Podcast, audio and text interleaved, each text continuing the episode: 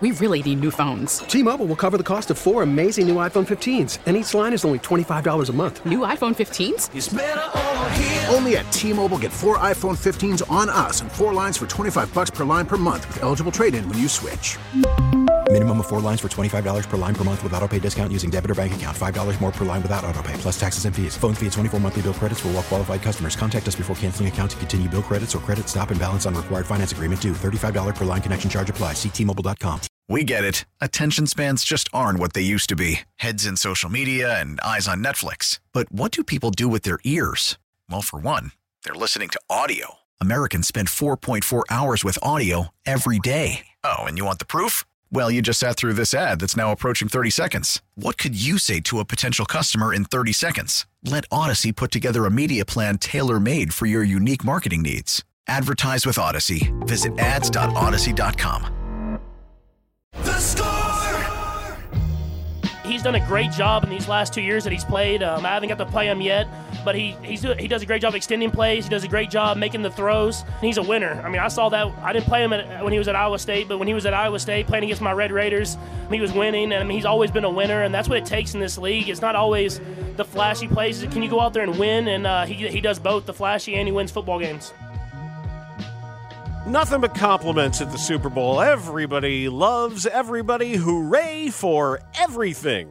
This hour, by the way, is brought to you by Vasectomy Clinics of Chicago. That was the unmistakable voice of Patrick Mahomes, and that brings in Sean King, our friend, the former NFL quarterback and Super Bowl champ, who is on Twitter at RealSeanKing, on the Score hotline that is presented by Circa Resort and Casino, CircaLasVegas.com. He's also on Twitch.tv/Chicago670 The Score. What's up, Sean? Happy Super Bowl week. Same to you, sir. I see that you've made the choice to choose violence this morning with your attire that you were wearing on the Twitch screen. There. I'm choosing common sense, and we'll get into why I feel that way. By the way, if you're driving and can't see me, I have on a Justin Fields jersey. Why are you wearing a Justin Fields jersey, Sean? I'm just projecting. He's going to be a starting quarterback of the Chicago Bears next year. I'm on Chicago radio, so I want to represent. Why do you shout out to my little bro, Justin. Why do you feel he's going to be the starting quarterback of the Bears next year? Well, because it makes the most sense. Why? You hear different rumors about the amount of cap space. Some say it's 50, some say it's 64 million, but everybody agrees the Bears are in a very good situation from a cap space standpoint. This is a really good free agent class, especially at the top. Guys like Chris Jones, Brian Burns, Michael Buki. You know, there's some big-time guys available. You have the cap space to go out and not just get better, but get elite at certain positions. And here's what I want to put in front of you guys. How much better is the organization if they keep Justin Fields and get the landfall of collateral that will come with trading the first pick? They already have the ninth pick. They traded their second for Sweat, it's a great trade. But you're basically going to get another one. You're going to get a 2 to replace Sweat. You're going to get another one next year and probably another 2 next year. And think about the cap space they have and the way that a lot of those young guys on that roster have started to emerge. Think about what position that puts you in, as opposed to giving up on a quarterback who, when he's been good, I mean, he's been really damn good, to go with a guy that's talented but does have questions. And Caleb Williams. And now you don't get the number 2 that you gave away for Sweat. You still have the 9th pick, but you don't get an extra number 1 or extra number 2 next year. So I just think sticking with Justin, who in my opinion has done plenty, especially considering this will be his third coordinator in 4 years, he's done plenty, you know, from an elite standpoint to make you believe that if you actually get really good around him, you know, he has a chance to be successful. Ask you this. Brock Purdy's in the Super Bowl, right? Yes. Because of what's around him. Not saying Brock's a bad quarterback, but he has Christian McCaffrey, George Kittle, Deebo Samuel, Brandon Ayuk, and elite O-line. If you put Brock Purdy on the Chicago Bears, they're worse than they are. They just don't have that support and talent offensively, but they have the cap space and they can get the draft collateral to get really talented really fast. But there are those who will look at Justin Fields' numbers, particularly on third down and particularly in the fourth quarter, and say he just hasn't been good enough to keep you from taking a shot at somebody who is believed to be the best possibility at great that's come along in a long time. I mean, what did USC win in the last 2 years with Caleb there? They got any Pac-12 championships? Well, but that's different than scouting the player. I know, but I'm saying, I mean, is USC talented? I think they're extremely talented. And I keep hearing everybody talk about how great Caleb Williams is, but they didn't really won anything. And I have reservations maybe about some of the intangibles based on some of the things that I've heard. Like what? So I'm just saying, which intangibles and what have you heard? Well, about a kid that's entitled at times, a kid that kind of is selfish. I think you're going to see a lot more of that come from college because now, you know, they have access to NIL, so they're getting a lot more of a leveraged position when it comes to who and how and what I have to listen to from a coaching standpoint. So that environment's evolving. So you have to put all of this into your evaluation. Are you getting a young man that if they don't succeed in Chicago, can he handle the failure?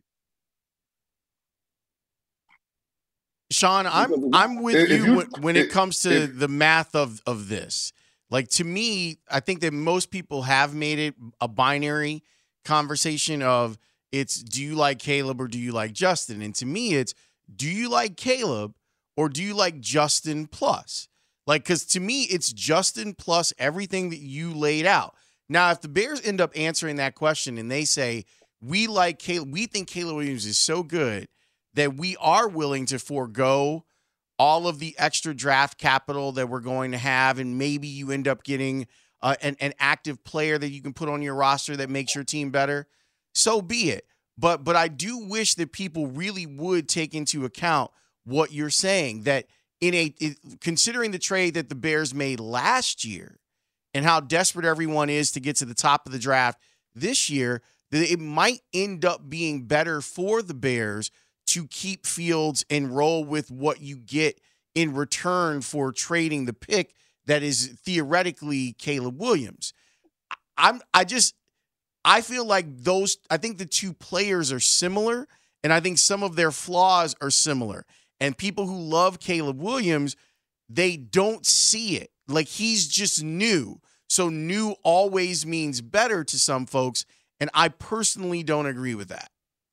That's very well said. I think, and it kind of emphasizes the points I'm making. If you get out of the vacuum and look at the big picture, and listen, you gotta do this to me with the context that when Fields has been good, can we agree his highs are super high?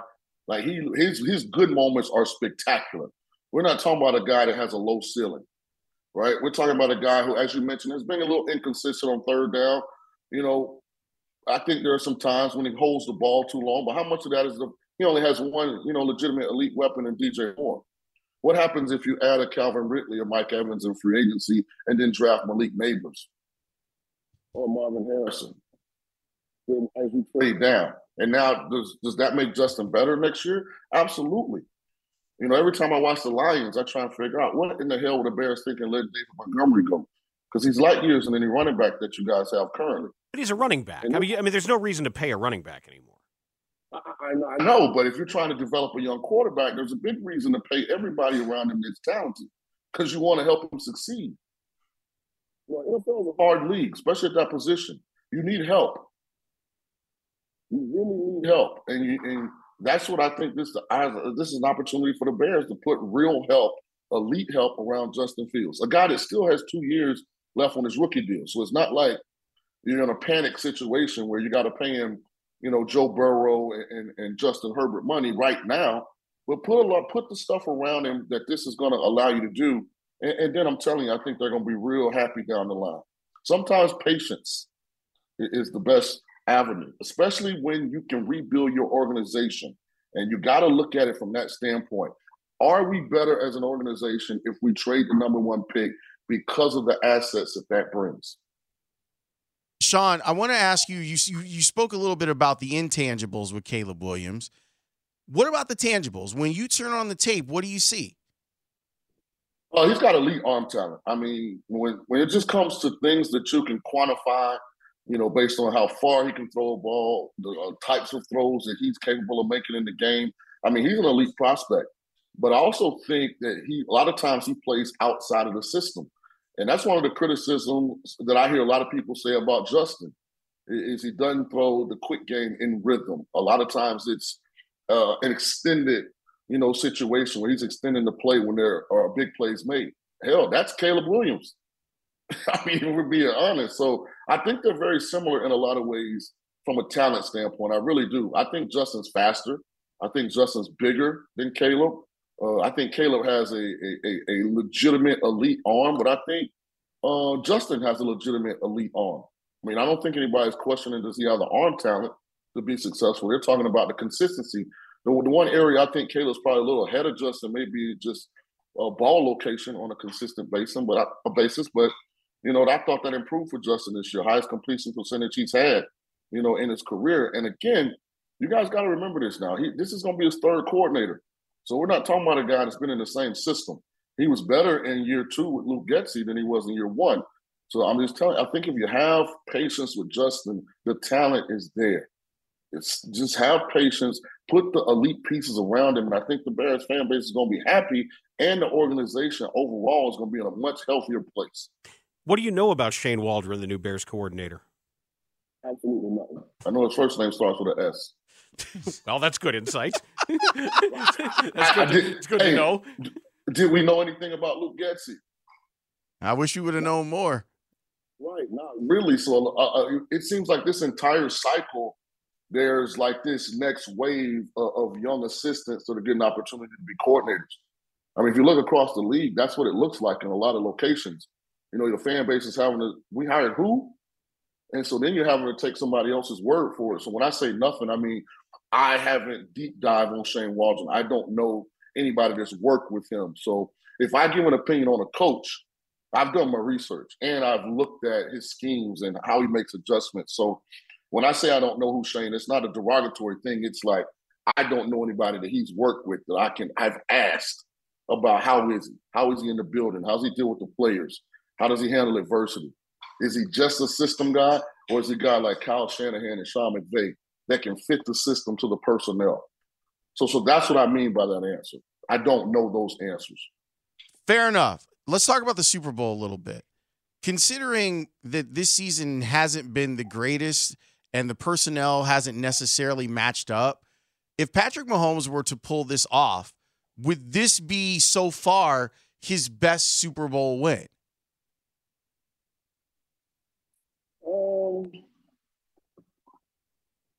I mean, they're all big.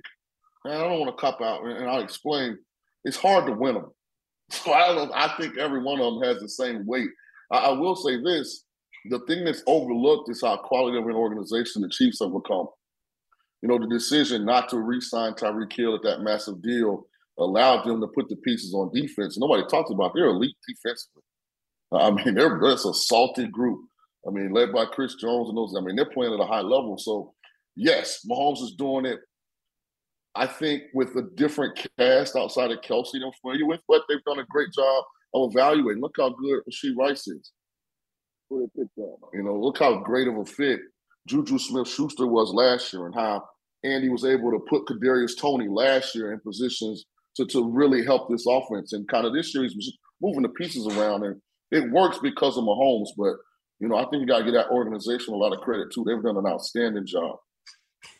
Best way to defend Travis Kelce is what? Man, zone, bracket coverage in a two-man arrangement. How would you try to take him out of the game, even though we know that's not really possible to do?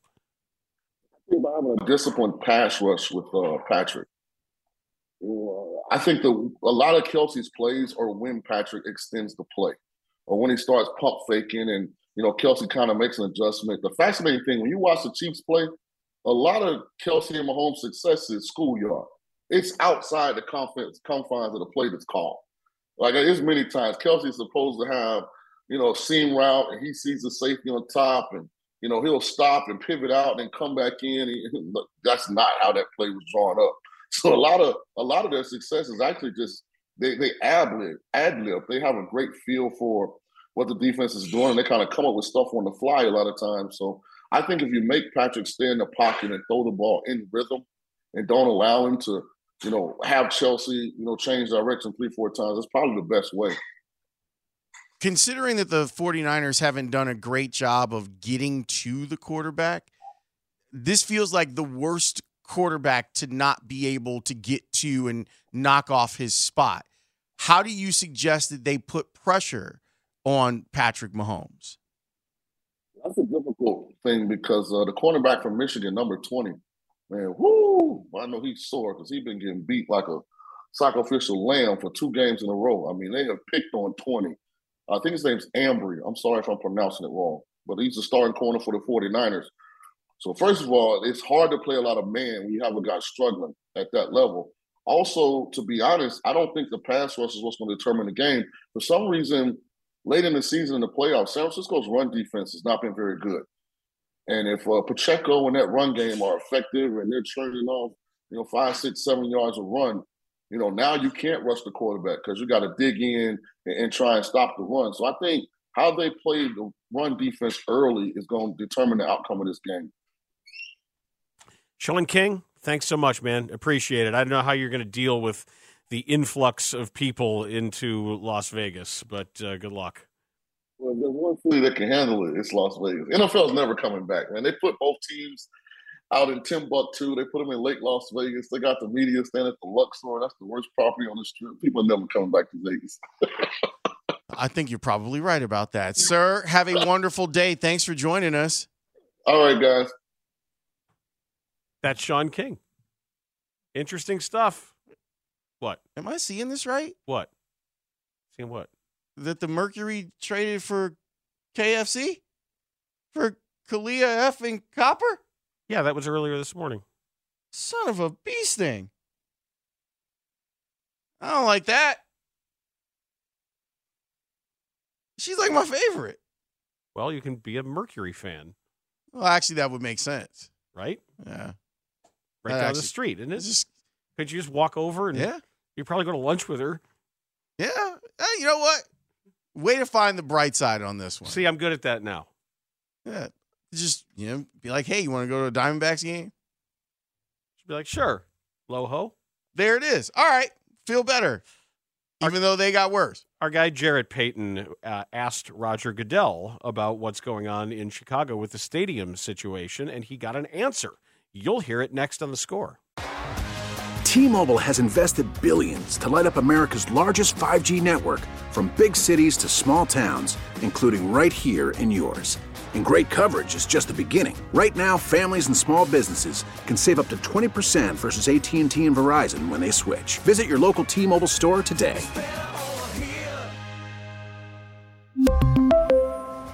Plan savings with 3 lines of T-Mobile Essentials versus comparable available plans. Plan features and taxes and fees may vary.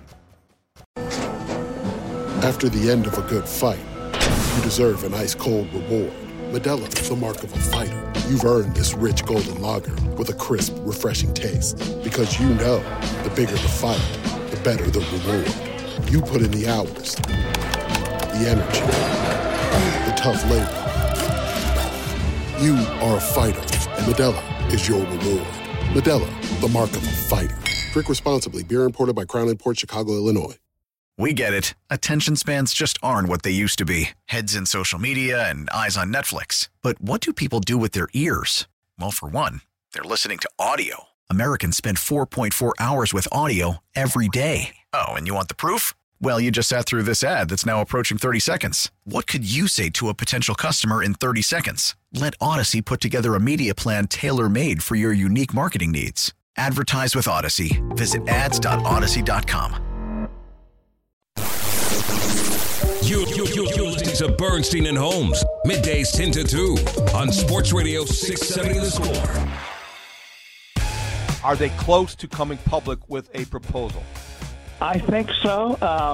If they want to take advantage of this provision in the law on the bonds, they've got to do it this year. The legislature's in session now. It'll be in session until probably around the end of May, around Memorial Day. Then the legislature breaks and comes back for what's known as a veto session in the fall, where a lot of legislation like this kind of runs.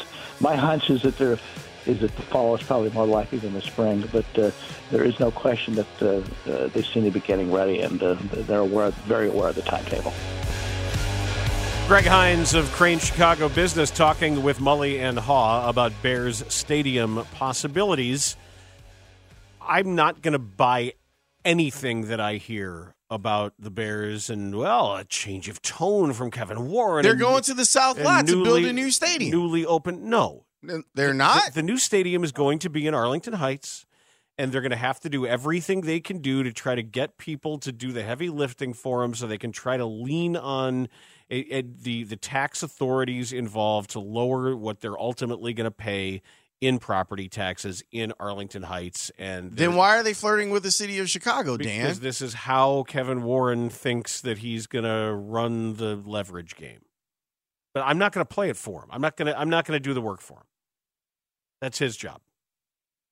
He can do the negotiating. I'm not going to say, wait a second. I don't care. If you want to leave Chicago, fine. I'm not going to fight that battle because I don't care where you go. I'd actually prefer that they go to Arlington Heights. So go ahead.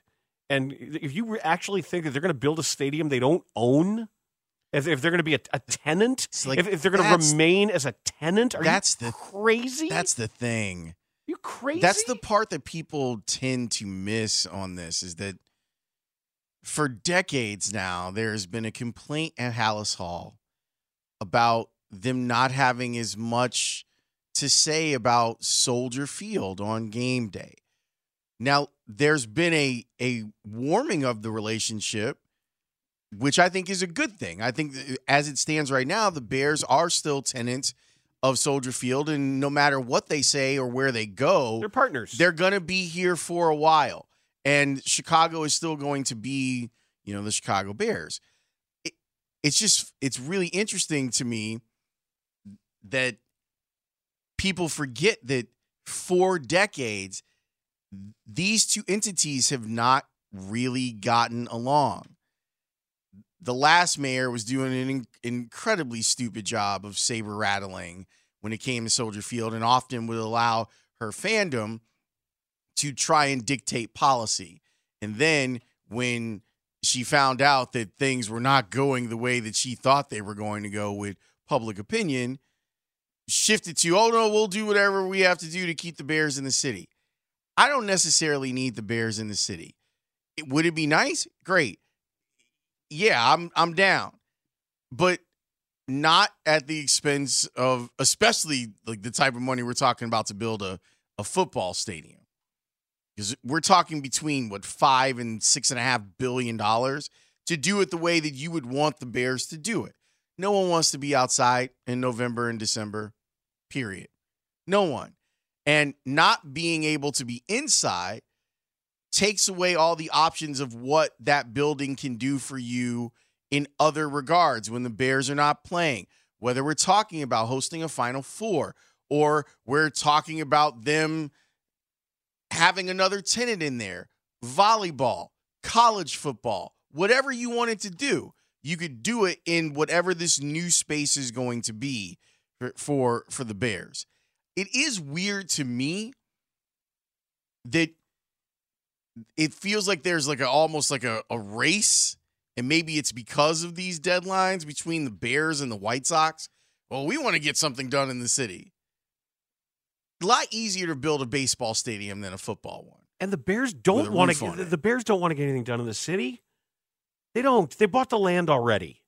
They're not going to just sit on that land and put it, a you store it facility on there, or one of these, or these. It doesn't seem like they're that far apart. There's any number of businesses that you use as holding businesses for property, whether it's one of the like a warehousing or pump it up birthday facility, or one of these big, what do they call it? Climb zone. There's like these giant warehouse businesses that don't cost you much to run. You pay a little in insurance. You just wait for the land to increase in value.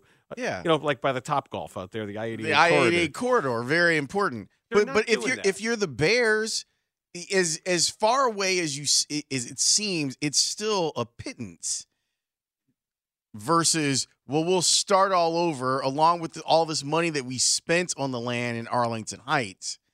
It seems more likely than not that something's going to get done in Arlington Heights. Yes. Or Peatone. Not Peatone. Or Northwest Indiana. Not Northwest Indiana. Or at the Top Golf. They're going to at the top. They're going to replace the Top Golf. Kevin Warren is that corner that I keep talking about right there off of Lincoln. That's where they should put it. The pit right across the street. Let's do that. Right there at the Lincoln Hotel. That's where the Bears' new stadium should be. Because nothing ever works there.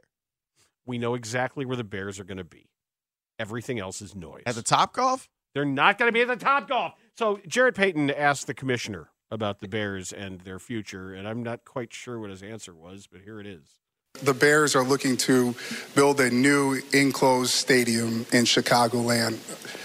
How important is that to the league, and could that lead to a Super Bowl in the future? I think it's important to the Chicago Bears, their fans. I think it's also important to that community. I think, as we have seen here, a great stadium can host additional events. I think that's true in Chicago. I think the dome stadium that they're talking about, both downtown and also potentially in Arlington, I think those are both great opportunities that they need to explore. The good news is they've got quite a bit of time on their lease. The Bears are committed to being in Chicagoland.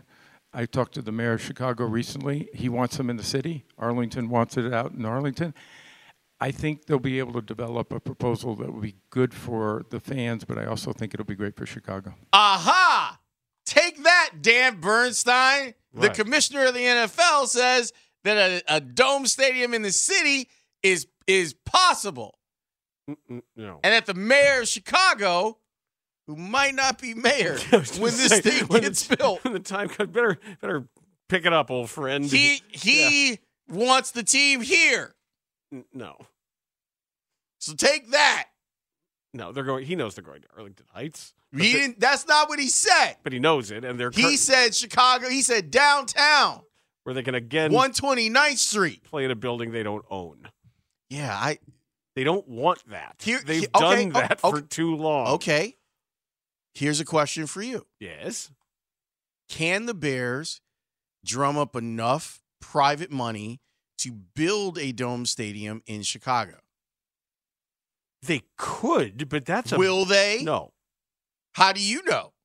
Because they just bought the land. But they don't want to be in Arlington Heights, and they don't want to be a pirate. That's where they're going to be. But I don't want to be a pirate. But Dan, you keep forgetting something that's really important. They did this move without the dude that they hired to do the move. I know, but he doesn't own the team. I know he doesn't own the team. His job is to build it for as little as possible. What if he said to them, you guys made a huge mistake? Okay. And they can say, no, we didn't. We can probably presume he already said that to them. I'm guessing he did. They can say, that's fine, but that's the land we bought. I'm guessing he went, guys. Looked it over. This is stupid. What are you doing? Like you what's this on this page? You shouldn't have bought this before you did the leverage silliness. Now I have to work backwards. And that's why it's going to be in Hazelcrest. I'm not playing this game with you. What? Where it's going to be owned, where Nick Madrigal at this point is going to be the point man for the group that puts the money together. And Nick Madrigal himself, by the power of his own hands and magic spells, is going to build the Bears' indoor facility in the city. Nick Madrigal doesn't have time for that because he's going to be the National League MVP this year. See, that's where we're going here. But the Bears... And Nicky Lopez. He's going to be the American League MVP. Yeah. They did... You own every mediocre infielder named Nick is your team. Anyone ever. All I know. Nick Ahmed. All of them. I feel really bad for the White Sox social media team because they try hard to get engagement, and the engagement that they get is not what they want. They did a whole thing with Nicky Lopez yesterday. You know, there's the trend now of, I'm blah, blah, blah. So you know that I blah, blah, blah. So you haven't seen these things? It's like, I'm a talk show host, so obviously I wear Sony monitors.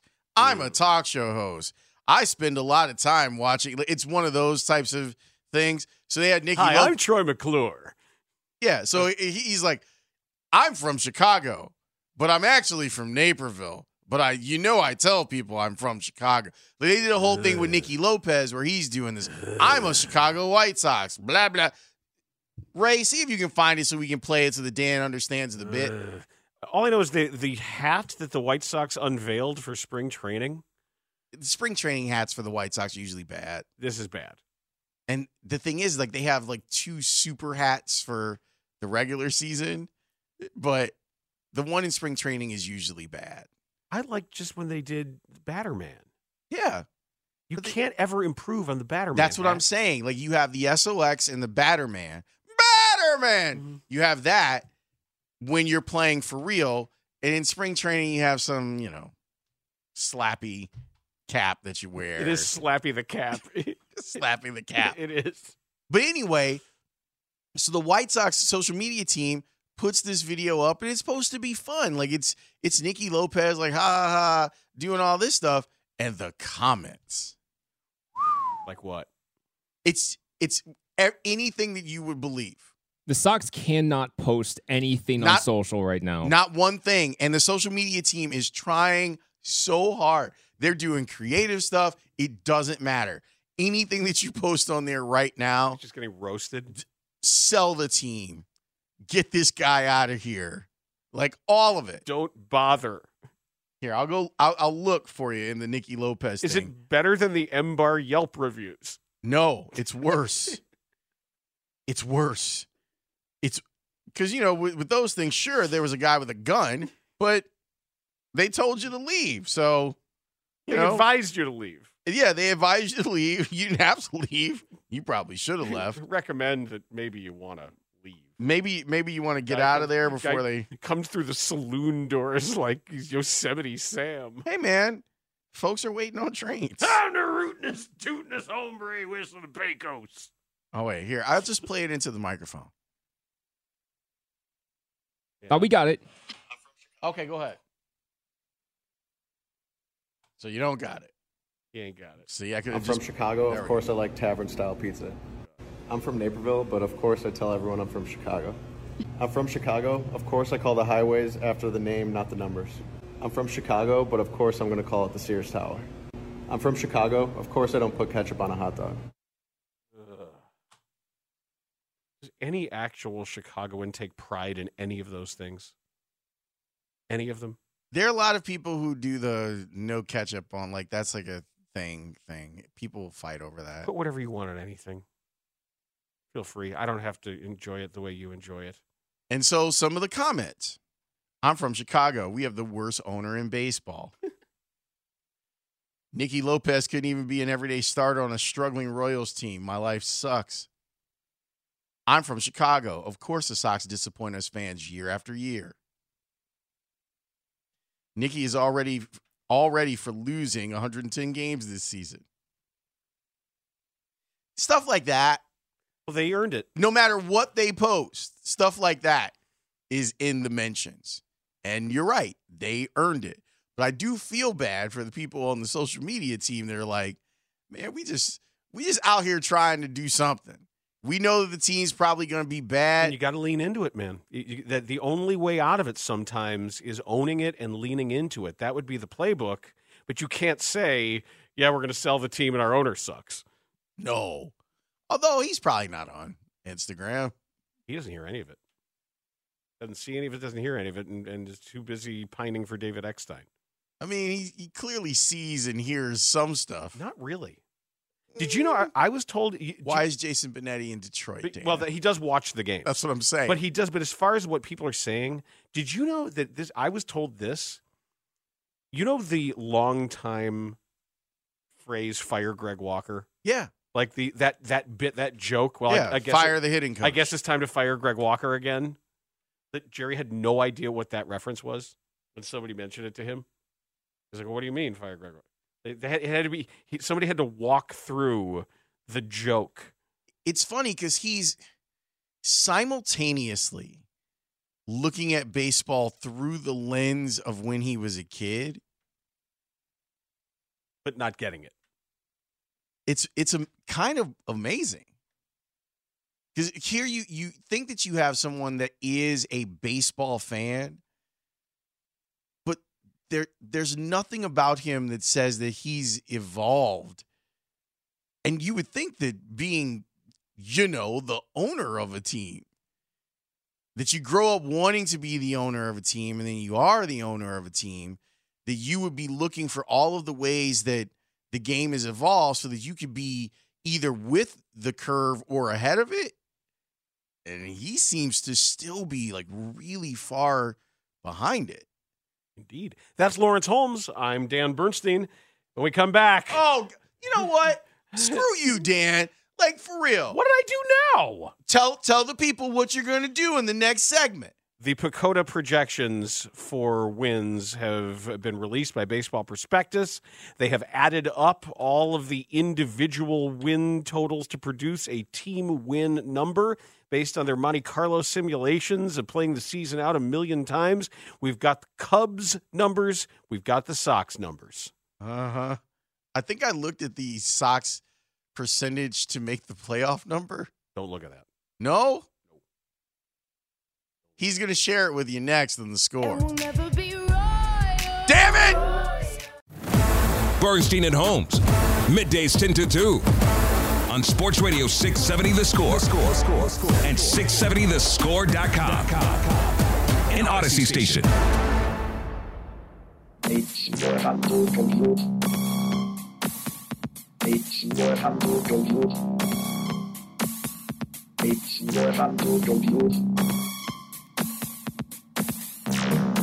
Now you can go. You got to wait for the breakdown, man. Oh, we didn't even talk about this yesterday, and we should have. What?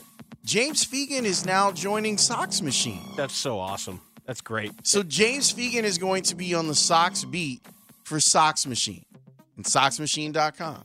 Perfect. So now their all-star team of Margulis, Nelson, P. Knowles, and now you get James Fegan as the beat guy? Sack machine. Also, can I just say that on a personal note, I love all of those gentlemen. As an entrepreneur in this space of new media, I love the fact that Sox Machine has grown to the point where they could hire someone like of James's caliber to cover a team. Like that's a big step forward for smaller media companies that are looking to expand. The fact that Sox Machine has done well, the fact that people that within the sound of our voice, that they support SoxMachine.com, whether it's through donations or being traffic on the site or listening to the podcast, man, that's a real victory to have someone to be able for Jim and Josh to be like, you know what? I think that we can make this work for James, like make it worth his while to pay him to cover the team. It's a huge victory for smaller media entities. So if you're one of those smaller media entities, if you've got your YouTube page or you got your Substack or your podcast, keep going because you can do cool stuff. As currently constructed, looking at the rosters they have right now, and I do think it's important to note that these rosters are not yet complete. There are still going to be additions and or subtractions. But as of right now, we know the Cubs over-under for wins on FanDuel is 83.5. 83. Well, PECOTA has come out under. Burn that damn thing and don't play it again, all right? PECOTA has the Cubs at 80.2 wins and 81.8 losses, second in the NL Central. St. Louis is first. Isn't this really an opportunity though? If you're bullish on the Cubs and you think they're going to sign a couple of other people, absolutely getting that number. If that number is somewhere around there as it stands right now, 83.5.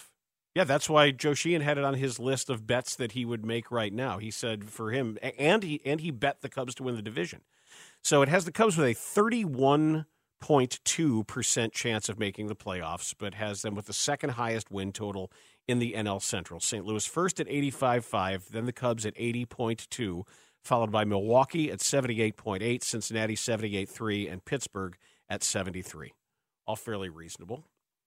So let's look at the AL Central. The AL Central has Minnesota first at 88.2 wins. The weird-ass Minnesota Twins. The Cleveland Guardians second at 83.4. Detroit third at 74.6. I think they'll go over. Kansas City at 70.1 is fourth. And the Sox are a distant fifth at 65.5 wins, 96.5 losses, and a playoff percentage chance of 0.0. Yeah, I saw that, Blutarski. I was upset when I saw that. And then I was like, that's about right. I think you have 0% chance. 0.0. I think I'd go under because of 65.5 because of what could happen at the deadline. Agreed. This is with Dylan Cease and Luis Robert. So it's very likely that a sell-off that nets them prospects, depending on some performances. And again, do you think they're a 100 loss team? Because if you if you think they're a 100 loss team, then you're betting the under. Yeah, I do. I think they're a 100 loss team. I don't see how they couldn't be. I think it's not just as currently constructed, but as projected to be constructed as they get closer to the deadline. I do find myself thinking about the players a little bit when it comes to some of this stuff. If you're Andrew Vaughn, hardworking guy that seems to be, super likable. If you're Luis Robert, if you're Dylan Cease, and that you're going to be on a team like this, no matter how hard you individually try. Because look at the year that Robert had last year, and they still lost 100 games. What's that like? I mean, I know that's not a question that you could even really ask unless you have a great relationship with someone. But what's that like? What's it like to show up at Camelback Ranch knowing you ain't no damn good? Nobody's coming to help you. This isn't going to be a good year. Even if things were to go really well for everyone, if they outplayed their own personal projections, you're still a 74-win team? Or enough to be traded. Like, how do you fix your mind to go into this knowing that it's bad and no relief is on its way? Because baseball's different that way. And I think it's sometimes easier for a baseball player to know that when it's their turn, regardless of anything else that goes on. All I can do is go hit. All I can do is field the ball when it comes to me, be ready to throw to the right base. I can know how many outs there are on the base paths. I can hit the ball when I have a chance to hit it. That's the one thing about it is an individual game that masquerades as a team game. And any individual at any point can make themselves as valuable as they possibly can. Well, I'm glad that on the Cubs front that this postseason is kind of played out the way that other postseasons or off seasons have played out, where there are some guys that signed. There's still a bunch of guys out there. We're, a week away from people reporting to spring training, and there's still a bunch of guys that are available for the Cubs to put on this year's team. Like impact guys, and not filling out the roster guys, but guys that you're expecting to have big years. And I wonder if it's a trend, if baseball considers it a trend, if players consider it a trend of, what I really don't like? The first 2 weeks of spring training. So I'll wait. If I have a choice, I'll wait to sign and I'll get my 60 at-bats or whatever it is that I need, along with cage work and everything else to get ready for the season. Because it really is awful. Not from the, like, you see the players every day when you're out there and you're like, other than the sunshine and stuff, it's great. But the whole idea of, oh, yeah, we're going to do this and we're going to have an intra-squad game and PFPs and all this, it's awful. And now if you're a player of any reputation, you can be like, I'm going to wait. I'll see you on March 1st. Here come the stupid on purpose people, of course. What? Cease was bad in 2023. He was good in 2022. You think he matters? WSOX lives on. Yeah, we're WSOX here. And ask this show? Yeah, ask around. That's all we do is say nice things about the White Sox. That's all we do. And of course he matters. Yeah, he wasn't all that good, and I don't even think he's all that good. He's their best pitcher by a mile. This is the Sox show. Yeah, this is apparently this is the Sox cheerleading show. I didn't realize that the spectrum is that overwhelmingly bad that we're that's it. We're considered the friendly Sox show. Okay. I gotta step my game up. Let's talk some football with our guy of the show, Ron Hughley, next on The Score. We really need new phones. T-Mobile will cover the cost of four amazing new iPhone 15s, and each line is only $25 a month. New iPhone 15s? It's better over here. Only at T-Mobile, get four iPhone 15s on us and four lines for $25 per line per month with eligible trade-in when you switch. Minimum of 4 lines for $25 per line per month with autopay discount using debit or bank account. $5 more per line without autopay, plus taxes and fees. Phone fee at 24 monthly bill credits for well-qualified customers. Contact us before canceling account to continue bill credits or credit stop and balance on required finance agreement due. $35 per line connection charge applies. See T-Mobile.com. Protect your vehicle's engine with a full synthetic oil change and save with Mobil 1 at O'Reilly Auto Parts. Purchase 5 quarts of Mobil 1 full synthetic motor oil and receive a $10 O'Reilly gift card after rebate. See store for details. With your Mobil 1 purchase, you'll also receive 2 times points during Old Rewards Bonus Points Month at O'Reilly Auto Parts. O'Reilly Auto Parts. We get it. Attention spans just aren't what they used to be. Heads in social media and eyes on Netflix. But what do people do with their ears? Well, for one, they're listening to audio. Americans spend 4.4 hours with audio every day. Oh, and you want the proof? Well, you just sat through this ad that's now approaching 30 seconds. What could you say to a potential customer in 30 seconds? Let Odyssey put together a media plan tailor-made for your unique marketing needs. Advertise with Odyssey. Visit ads.odyssey.com.